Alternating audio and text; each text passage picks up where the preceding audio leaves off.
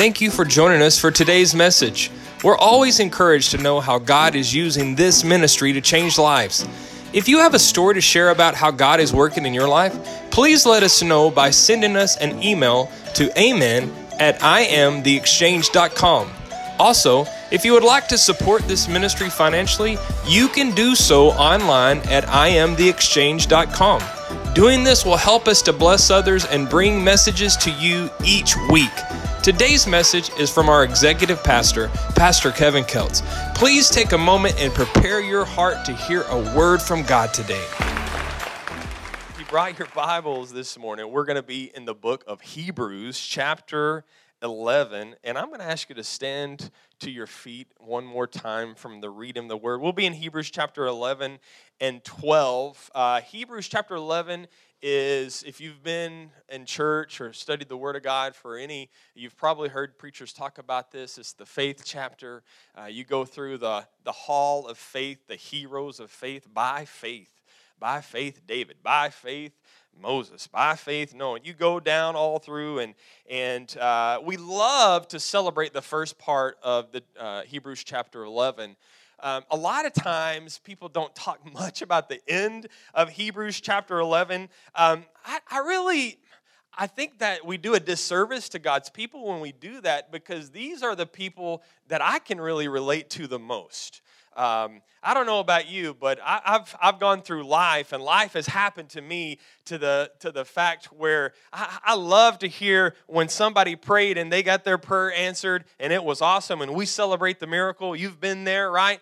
But but most of the time, I really relate to the people at the end of Hebrews chapter 11 that that kind of struggled. It said they went through some some some things that were that were tough. They were people that had to learn how to. When I, we sing a song when I was a kid called "Sing Hallelujah Anyhow," and these people had to live that out whatever they were going they were they were just gonna you know what god it don't matter. Your praise will continually be on my lips. And we get to the end of hebrews chapter 11 i'm gonna put it up on the screen for you. In verse 40 the word of god says this god having provided something better for us that they everybody say they Who's they? It's the they that he had just been talking about. These people that some of them overcame and did great things for God, and they were running their race. It was also the people that they stick up for God. They went through the test of faith, and some of them went through some really difficult things. It's they, so God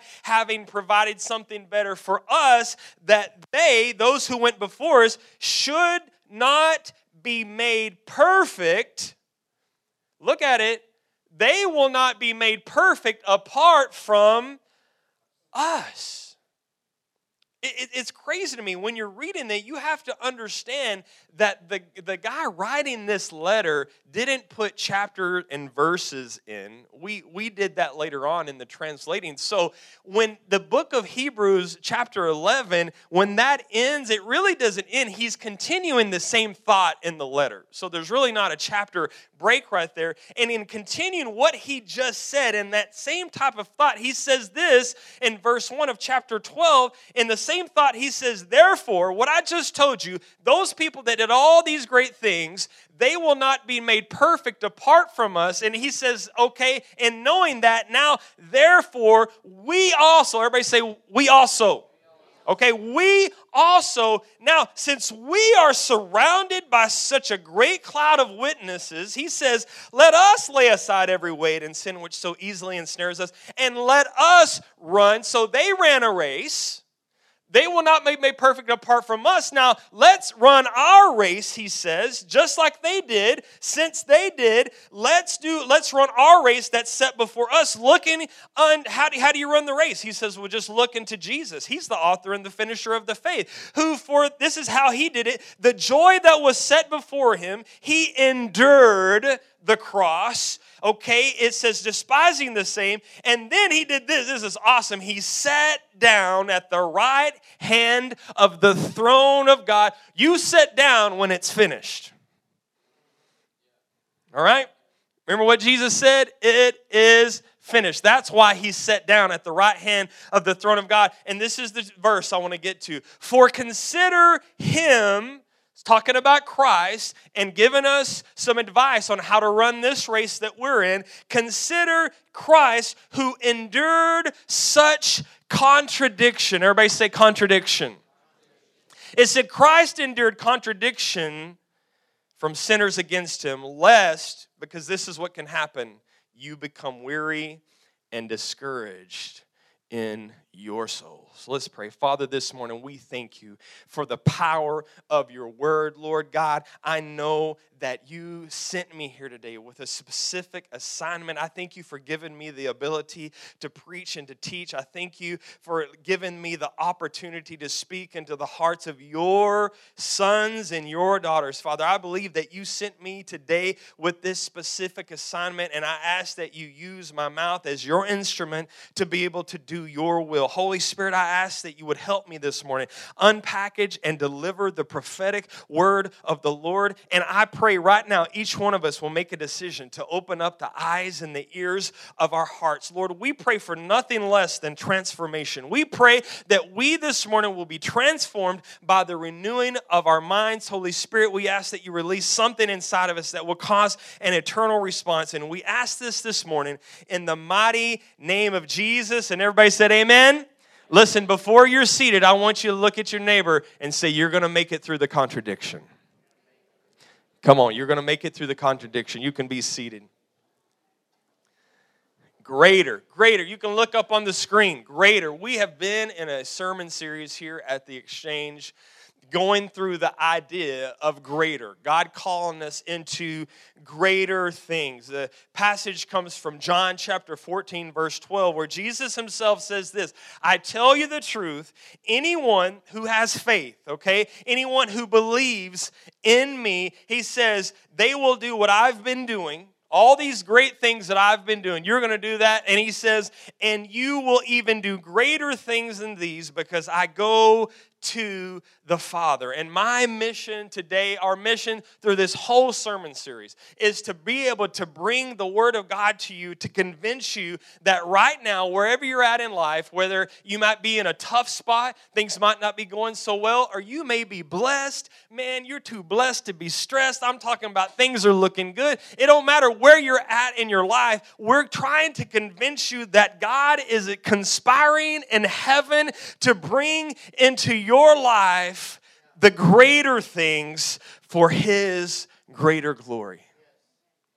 That's what we've been talking about. We've been talking about greater peace, greater joy, greater passion, greater relationships, greater finances, greater, greater, whatever it is, just God taking us into greater.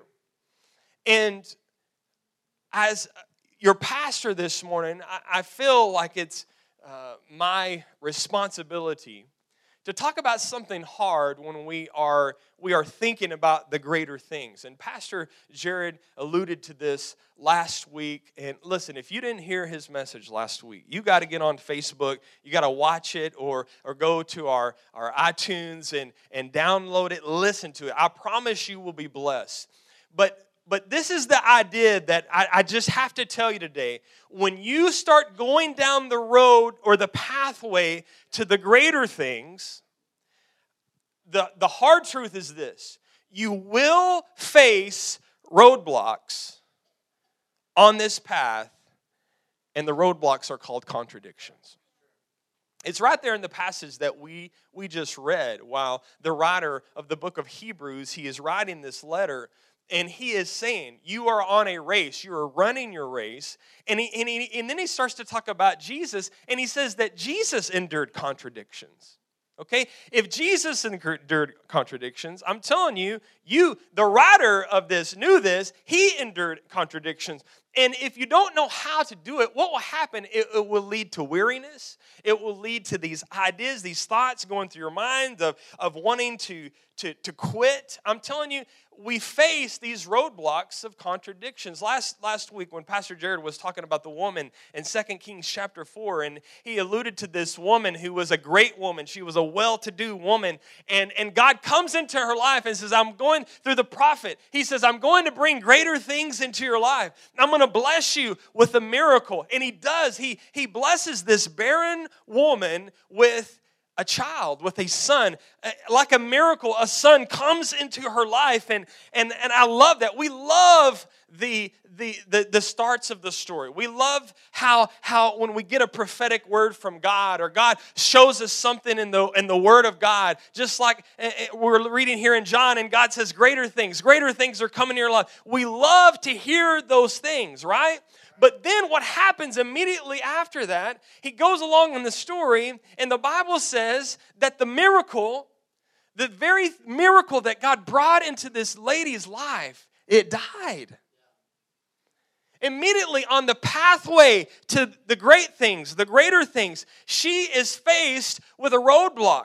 She's faced with a contradiction, right? And, and I, as Pastor Jared was preaching that last week, Lisa and I, we, we just started to talk. We, we know how that feels. We know, and I think all of us do in some way, somehow, have faced some type of contradiction in our life on the pathway to the greater things. Uh, I, I can remember 12, almost 13 years ago, being in ministry, I was a, a young youth pastor. Uh, God was just doing great things in our ministry. We took a, a, a youth group of two kids. I had the pastor's son and the pastor's son's cousin. That's how the youth group started, man. And we took that two and we were going to change the world. Man, that two turned into 10, 10 turned into 20, 20 turned into 50 in like six weeks. It was awesome. God was doing great things with the kids. Uh, in this time, we had two beautiful daughters, Caitlin and Kinsey.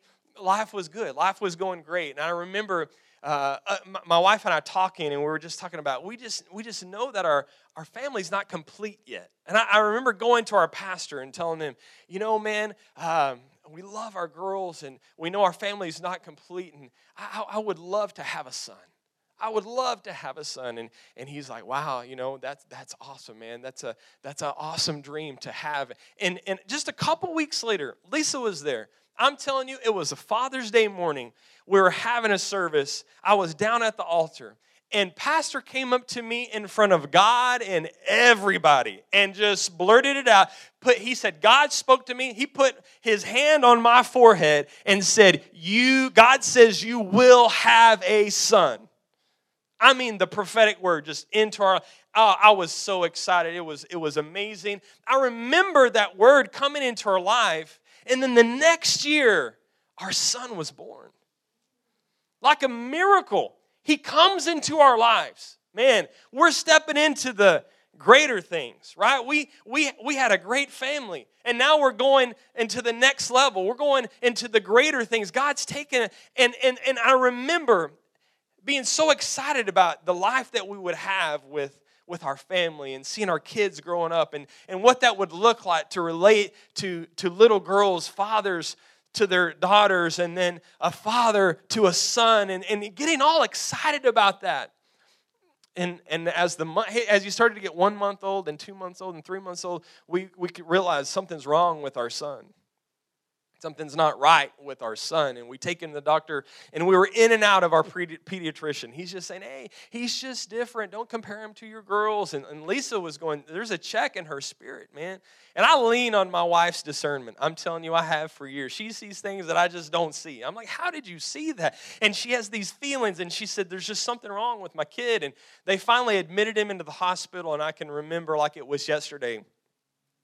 We went through two weeks of of testing and the doctor coming in and uh, she had a, a box of kleenex with her. And i knew this is not going to be good news. And she says well we found out what's going on with your son.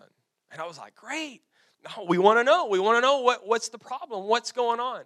And uh, and then she starts to tell us words that you never want to hear about your child. She starts to use words like uh, he has a terminal disease an incurable disease. He's, she starts using words like life expectancy. He has a life expectancy of 30 years. You know, and you start hearing this stuff, man, and the miracle comes into your life. Greater things. You're, you're on the path, man. And then immediately we're faced with this roadblock of contradiction.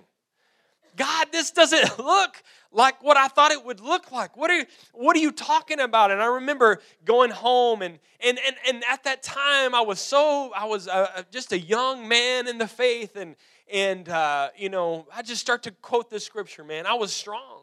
I was real strong. I would, I would tell, I, I, told, in fact, I didn't even cry when the doctor told us that. I shook her hand and I said, Thank you for telling us how to pray. You've given us direction, and now we know what to go after. And you know what? My Bible tells me that, that by his stripes, my son is. I told the doctor that. And for weeks and for months, I'm walking in this and I'm walking this thing out, and I'm facing the contradiction head on, man, just strong.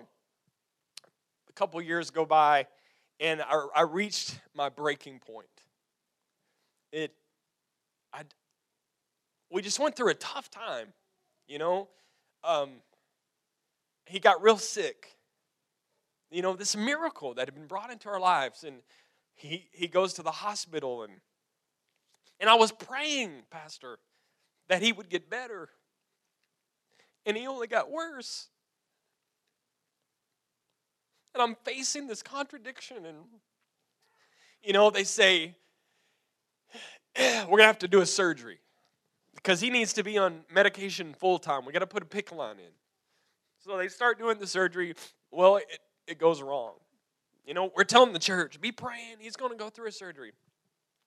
Complications with the surgery. Doesn't go right. He's getting sicker. At the same time, you have to understand that we were 70 miles from the hospital. So it was an hour. I would pick up the girls from school, and I, Lisa was living with Kagan in the hospital. That was their life. And I would drive 70. I would pick up the girls. I would drive an hour, spend a couple hours so the girls could spend a couple hours with their mom. And every night they would start crying because they didn't want to leave. And I remember having to pull them away from their mom. And I broke. I mean, nothing, it wasn't going right. Everything was broken. I'm facing a contradiction head on. I get in the car, I'm driving home, the girls fall asleep. And I remember just yelling at God. This is this is what I get? Like, I've given my whole life into your service. Like, so you do everything right. And this is what I get. I remember thinking, God, where are you? I remember thinking, is there even a God? And I know I'm the only one that has ever had thoughts like this before. I'm not. We all do. Listen, I came here today to tell you that when you are on the road to greater, you will face contradiction. It will happen. It doesn't mean anything's wrong, it's normal.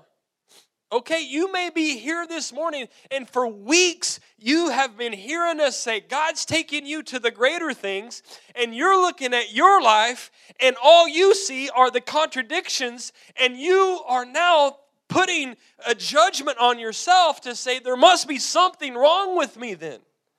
Because right now, Pastor, I have been doubting everything. So we're going to talk today about how do you do that? How do you endure contradiction?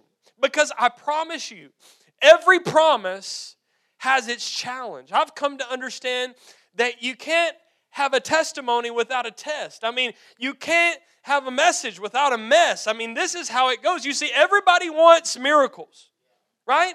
Everybody wants miracles, but nobody wants impossibilities. But you can't have a miracle until you have an impossibility, right? So, what happens is, I'll tell you this victories don't come without obstacles. You see, for most of us, our lives are lived in between the once upon a times and the happily ever afters.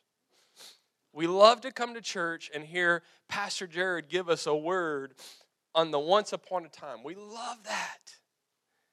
We love that part of the story, don't we? And we also love how it all came together, and when Pastor prayed, it happened, and so and so got healed, and they all lived happily ever after. But the hard truth is, we live most of our lives in the messy middle in between the start of something great and the completion of walking in that. I mean, how many of you have come to the point to realize that the real test of your faith is not when everything's going well? Right? When there's money in the bank and the house note's paid off, and man, little Jimmy is healthy, and you just got a promotion, and you sit back and you say, God, I love you. I'll always be faithful to you. That's not faith. It doesn't take any faith to say that. See, the real test of faith is when the car's not running. Come on, somebody. When, when you can't make the house payment. It, it's, it's when the bad circumstances come up. It's when you're facing the contradictions of life and you're thinking, God, I didn't think that it was going to be this, but something inside of you rises up and you still come to church anyway. Come on, somebody. And you walk in and you still raise your hands anyway and you say, Bless the Lord, O my soul, and all that is within me. His praise shall continually be on my lips. I will bless the Lord at all times. You see, when you live by faith, your friends can't tell whether you've had a good day or a bad day because every day you've learned to praise Him anyhow. In the book of uh, Habakkuk, it says this. He says in chapter 3, verse 17, although the fig tree shall not blossom, contradiction. Neither shall the fruit be in the vine. The labor of the olive shall fail. It failed, man. It's a contradiction. And the field shall yield no meat. The flock shall be cut from the fold. It's like, man, you got a lot of con- contradiction. He said, and there shall not even be a herd in the stalls. Come on, somebody. Although Verse 18, yet I will rejoice. Come on, in the Lord, I will joy in the God of my salvation. Contradiction is all throughout the Bible. The greatest heroes in the scripture faced contradiction on the pathway to greater. See, the real test of my faith is not when everything is well. The real test of my faith is when everything's not going right at all. I had a guy tell me this one time. The real test to see if you're an overcomer, the real secret to overwhelming success is what you do after you don't understand what's going on when you get to that point in your life where you just throw your hands up and go, God, where are you? I don't understand what's going on. That's when faith is needed. And listen, you have all the faith that you need. God has given you everything you need for life and godliness. It's on the inside of you. It does us no good if you don't use it. I, was, I was on the way to church this morning. I, I passed a political sign that said, Vote for this. Listen, unless you use your vote, your vote does you no good. Unless you use your faith, your faith does you no good. And so, in the contradiction, that's when to activate it, man. That's when you raise your hands. That's when you still bless the Lord at all times. I mean, there has been times in my life where I have, I, I, tell you, early in my 20s when I was a young pastor, I thought I had God all figured out. I thought I knew how He, and I mean, I would just tell people, man, God spoke this to me, and this is how, I would go to my family and say, man, I'm too blessed to be stressed. I'm telling you, God spoke this in the Word to me, and this is going to happen, and this is how it's going to happen, and this is when it's going to happen, only to have to show up at the next family reunion talking about giving God all these excuses. I don't know why this is going on, but supposedly he's out of my box.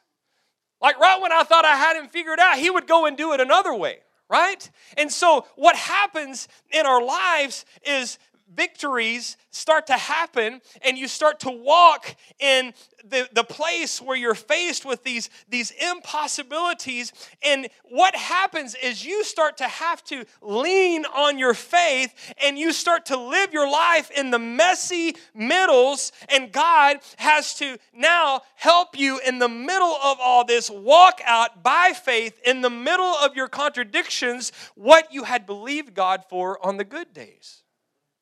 On these days when you got these revelations. You see, we live in a generation, though, that loves instant success. We do. And if you're alive and breathing right now, you're a part of this generation. We love instant gratification. I can tell you, I graduated from college in 1999, 1998. I got married in 99. Graduated from college in 98. Immediately, immediately, I started receiving, I didn't even have a job. I started receiving all of these letters from all of these credit card companies. Talking about, I will give you this much money. And it's crazy to me the, the time, the day and the time that we live, these, these credit companies prey off of the idea that this generation is about instant gratification. And they say this even though you don't have the money to buy that now, you can still have it now. Right? And so what we do is we don't know any better. And we say, okay, i I love instant gratification. I'll take your credit and I'll go and I'll get what I want that makes me feel instantly good. What they don't tell you is you're either going to pay for it now or you're going to pay for it later. And if you pay for it later, it's going to cost a lot more than it did now. And then we have people, even in the church now, going around looking at other people talking about, I just don't understand why that person is so blessed. Can I just set some people free this morning? What you have seen in that person's life as a blessing from God is not a blessing from God, it's credit. And with credit comes anxiety, it comes weight. Can, can I tell you something? Listen, my Bible tells me in Proverbs chapter 10, verse 22, the blessing of the Lord makes one rich. But here's what he says and he adds no sorrow with it. So listen, if your so called blessing is keeping you up at night because you're trying to figure out how you're going to be able to pay for it, then it ain't really a blessing from God. It's something that you craved in your heart that you couldn't wait for. But you need to realize that we live in a society where if it doesn't happen instantly, then we can't wait, and it's never how God intended his children to live. This is not God's plan for our lives. And so many times we start to interpret God's delays as God's denials. And if it doesn't come fast enough and if the answer doesn't come through enough, then we start to lose interest and we start to even doubt if God's on our side and everything that we've ever been taught. Come on, somebody, help me preach this morning. I mean, let's just get real today. We start to say, where, where did God go? It seemed, it seemed like everything was going good, God. It seemed like we were paying all the bills and the kids were healthy and everything was going good and I was serving you. And all of a sudden, I am faced with this contradiction. I'm questioning everything. Where did you go? Let, let me tell you about a guy that faced crazy contradiction. His name was Job. And in the middle, go read about this guy in the Bible. Go read his story if you've never heard his story.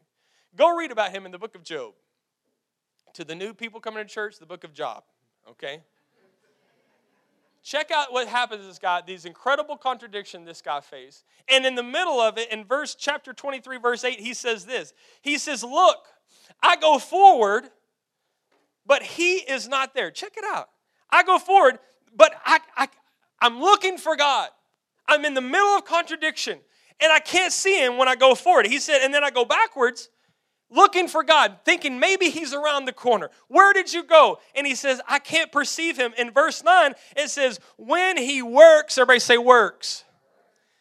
When he works on the left hand, I cannot behold him. When he turns to the right hand, I cannot see him. What's Job saying? He's saying, I'm in the middle of a contradiction of my life. The biggest thing that I've ever faced. None of us have faced contradictions like this guy did. And he says, I'm looking for God. God, where did you go? Where are you at? I go forward, I can't find him. I go to right. He says, and then the thing that he says though is he says, but he's working on the left side. He's working, but I can't see it. I can't perceive it. I came here to tell some of you there's somebody needs to hear this. Some of you are getting a left handed deal and you don't even know it right now. He's working on your behalf. You just can't see it. You're on the left hand side of God. That's, the, that's when you face contradiction.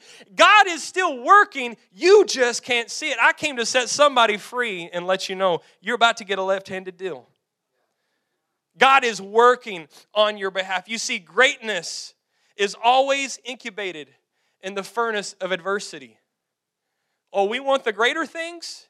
We want to go to greatness? I'll put it up on the, the screen for you again. Greatness is always incubated in the furnace of adversity. See, what God does is He puts quality in before the name goes on. Guys, you need to realize that many of God's heroes that we read about in the Bible they were fashioned in the crucible of contradiction. But what happens is so often we judge ourselves or others by the situations that we're in.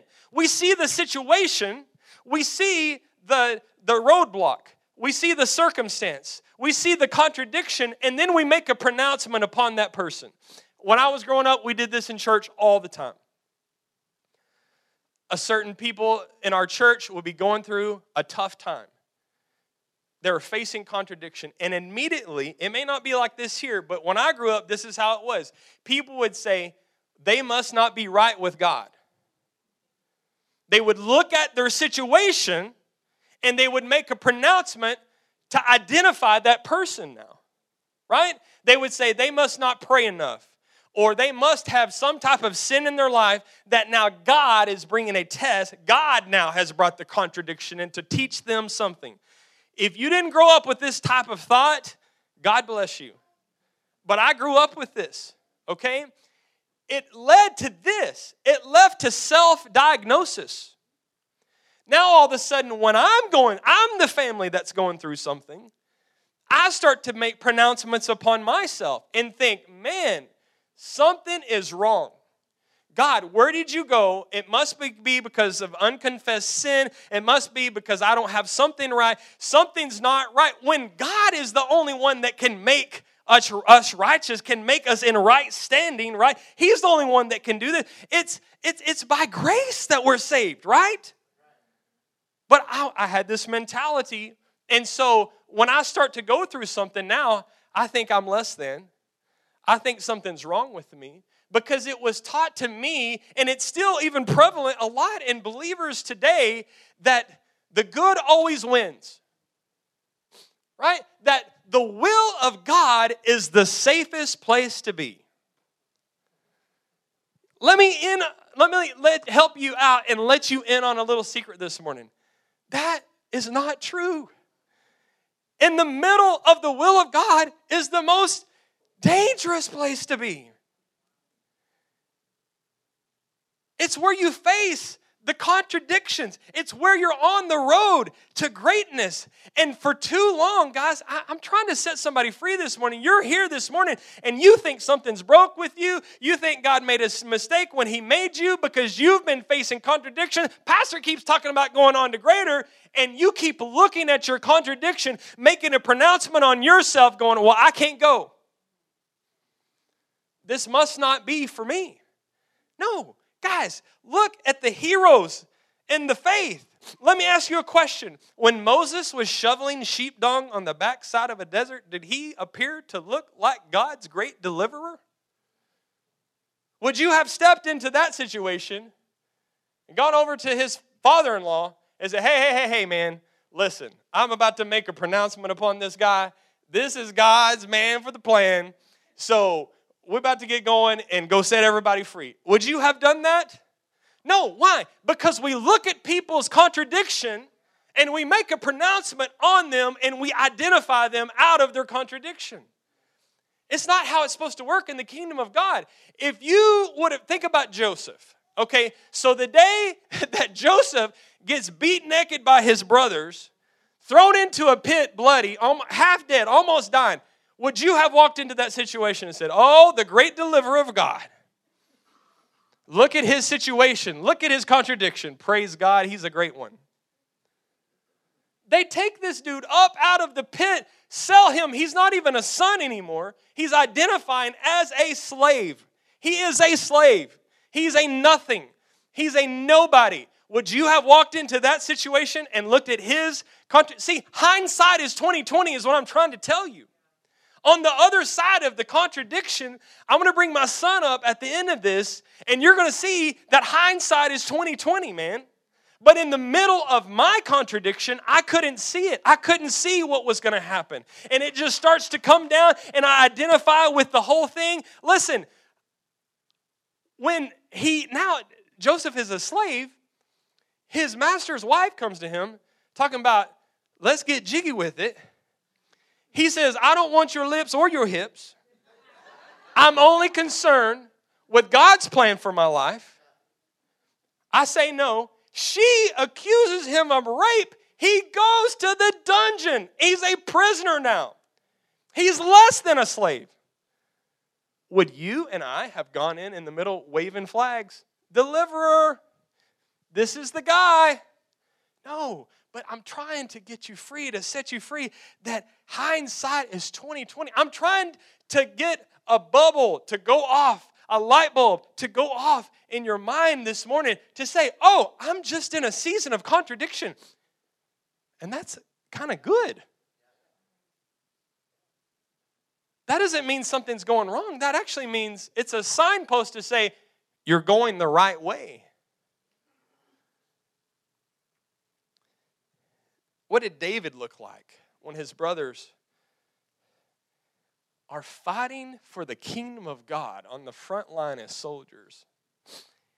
And God had him in a place of obscurity, tending the sheep. And he's literally anointed to be the king. Don't look at your contradictions and start to put a pronouncement upon yourself. You cannot tell what's in you by looking at you. You cannot tell what's in somebody by looking at their circumstance. There has to be something that flips inside of your heart this morning that says, you know what? I'm going to stop looking at my contradiction, and now I'm going to start to focus, come on, somebody, on the one who endured the cross for the joy that was set before him. He ran a race, the people before him ran a race. God's called me to run a race, and now I am going to endure all of these contradictions. It's, it's, it's time for us to say, you know what, I'm further down the road than I think I am. Come on, it's time for us to say it again that greater is He that is in me than He that is in the world, and no weapon that's formed shall be able to prosper, and every tongue that rises against me, He will vindicate. It's time for some of us to understand that even in the middle of the contradiction, although God's not bringing these contradictions into our lives, life happens. Contradictions come. God did not give my son a disease, that did not happen, okay? But contradictions come. God takes the contradiction, though, and He's so good at doing this. At the end of it, it looks like it was kind of His idea because He's brilliant, but He didn't bring that stuff into your life. What He does is He starts to take it and He starts to use it to make a mark on your life. You're going through the crucible of contradiction. You're in the place where your character and your integrity are being birthed. It's starting to come forth. Let me be real blunt with you. You're in a place where your pride and your selfish ambition is breaking down and you're finally growing up. You're finally maturing. You're finally being molded. You're finally getting somewhere. There are some things that we need to move forward in, there are some things that we need to grow up in, but let's be honest, there's some things we would never do without that crucible of contradiction, without a little pressure, without a little bit of molding, without a little bit of pressure. See, it needs to hit you today. Oh my goodness, I'm in a season of contradiction. Listen, I understand that the Bible says that all of his promises are yes and amen. I know that the word of God is sure and proven, it's tested and tried. I know that he is not a man that he should lie. I know that he's not a son of a man that he should repent. I know that not one jot or one tittle should ever be removed from the promises of God. And I know that if my God says it, Come on, somebody. He's going to do it. But listen, I also know that in between the promise and the and the manifestation of the promise, there's this place that we live in called the fight of faith where you have to stand. And when you've done all you can do to stand, come on, somebody, you got to stand. You got to keep on believing. And after the emotion and the celebration of the prophetic promise and miracle coming into your life, you have to make a stand and say, whatever I see, whatever contradiction I face, I still believe the report of the Lord. It doesn't matter if you get that test result back from that doctor and it is faced with a contradiction. You have to wake up in the morning and say, His praise shall continually be on my lips, and I will believe the report of the Lord.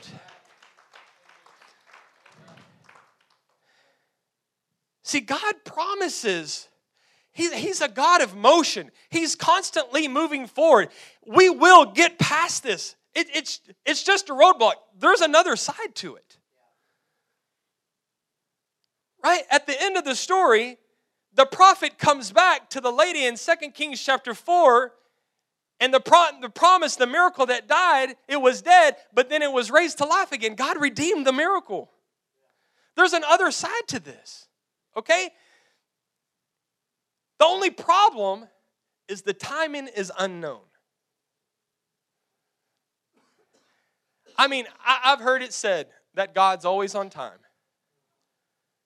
But I, I, I, struggle many times saying, God, you have missed countless opportunity to be early. Like, where are you at right now? I'm, I'm looking, I'm seeing. Listen, I'm facing this contradiction. I know that God will come through. I know that God will do what He said He will do. The process is what I don't know about, though. The process is it's hard because it has many contradictions in it. And I know that many of you can relate to what I'm talking about too. I know I'm not the only one with a with a test with a mess. I know I'm not the only one. And that's why I'm going to share it with this message today because I want you to know that God loves you. God hasn't forsaken you.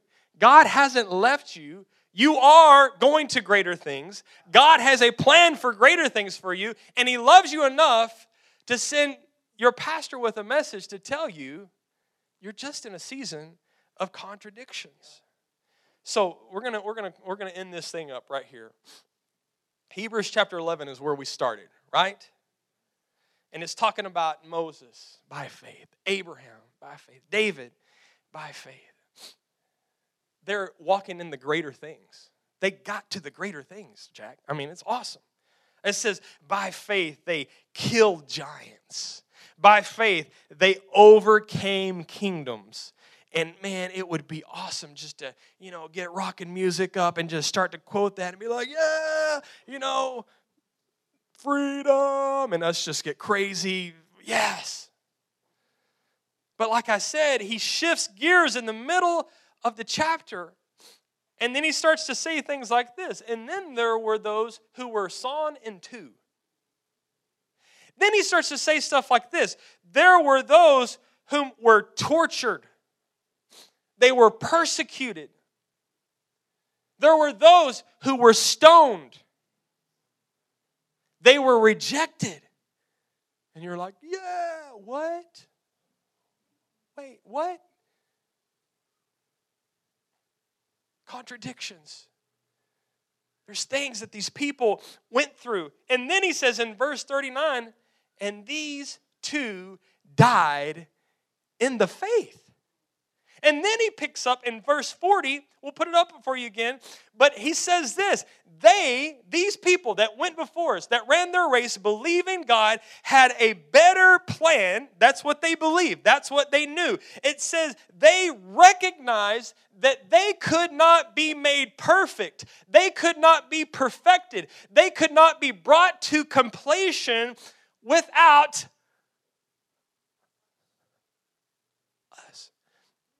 I'm about to step on a sacred cow right now.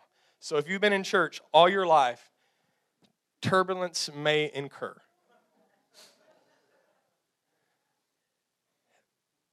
Like I said, I've been 40 years in the church.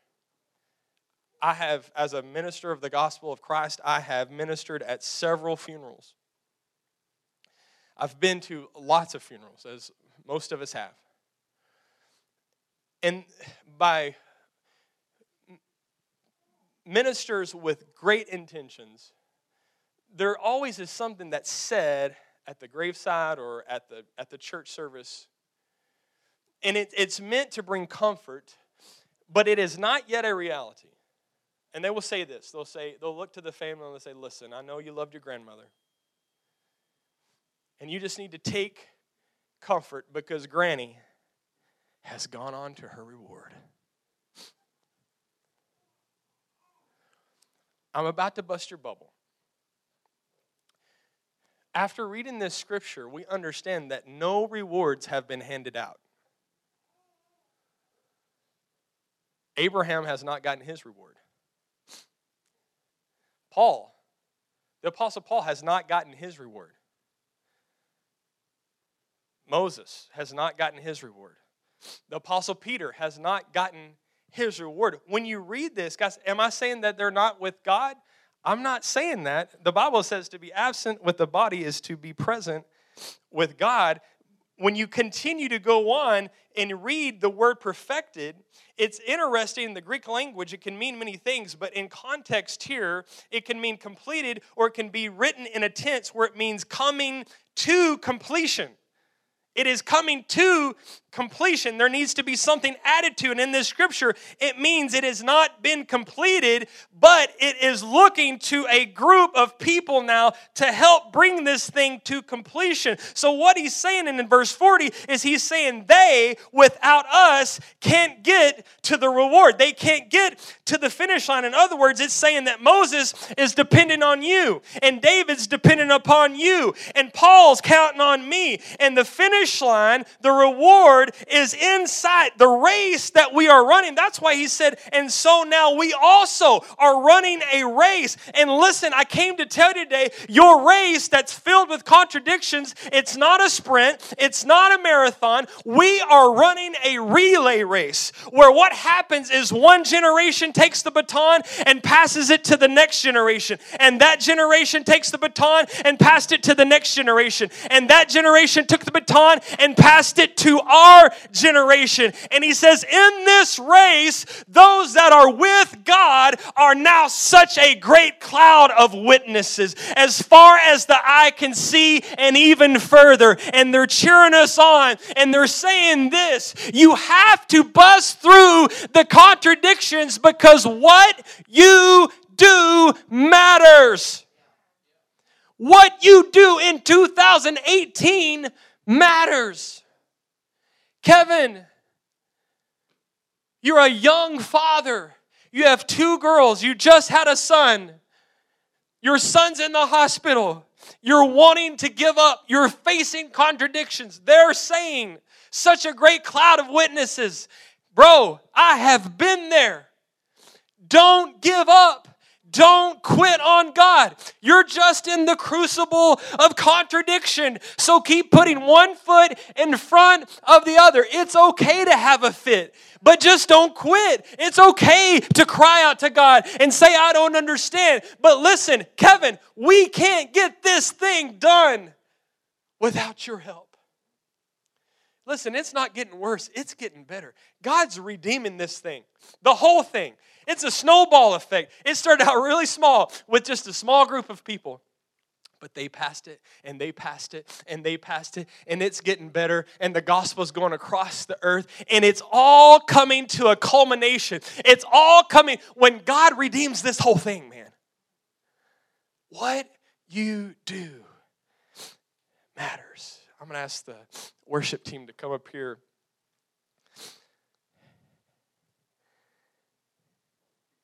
It's so important that you endure the season of contradiction.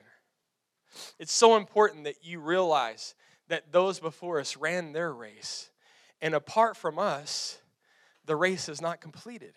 So we take our baton, we take it, and now we're going to pass it to the, the next generation. We're going to keep this thing going. It's important to understand in this season of contradiction, it's only a temporary roadblock. To the greater things. I'm going to ask my son Kagan to come up here with me. Y'all give Kagan a hand as he comes up here.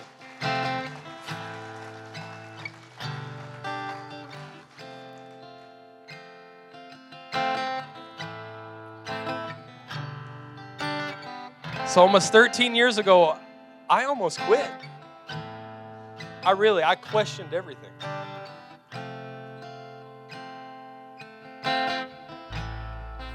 But God didn't leave my son in that hospital bed. Although in my mind I started to doubt, I started to think, is this it?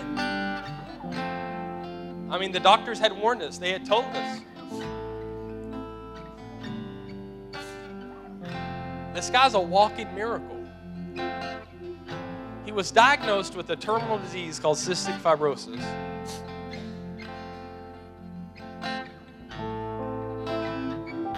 Part of the attack of this disease is on his lungs, his respiratory system. And so they always said he'll he'll struggle to breathe, he'll be in and out of the hospital, he'll pretty much live in the hospitals. And how long has it been since we've been in the hospital? Five years.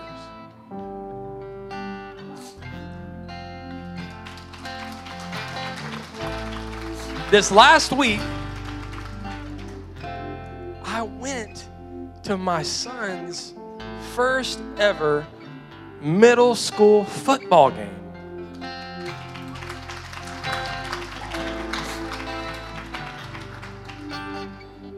He's out there playing, man. He's out there running around. The other players, they have no idea. No idea. They think he's just like everybody else.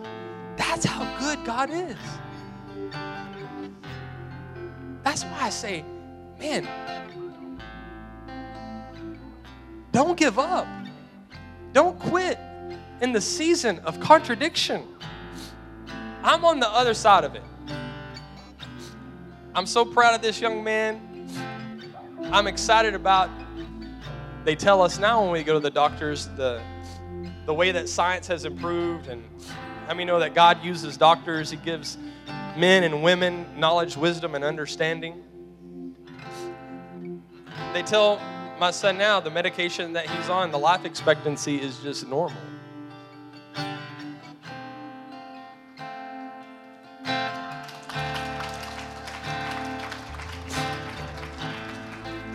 So I brought my son up here to say this greater things. We are stepping into greater things. God's calling us to greater things. On the road to greater things, you will be faced. We're going to be faced, man, with some roadblocks, and they're called contradictions. But I thank God that we don't quit, we don't identify with our contradiction. I'm going to ask you to stand to your feet. We identify when we say, I know who I am and I know whose I am. God's got a plan for my life and we're moving forward. So, Father, this morning, I thank you, Lord God, that you lead us through the roadblocks of contradiction, Father. I thank you, Lord, that you've given us faith. You've given us access, Lord God, to your unlimited supply. Father, you've given us access to your invisible strength. And I declare this morning, right now, to all of your sons and daughters, I declare in the name of Jesus, I call forth faith. I call forth the faith that is inside of you. I activate it. And I declare that you use your faith in the mighty name of Jesus as you plow through the roadblocks of contradiction. Father, we believe with all of our heart that we're stepping into the greater things. And we declare greater things this morning. In the mighty name of Jesus. And everybody said, Amen.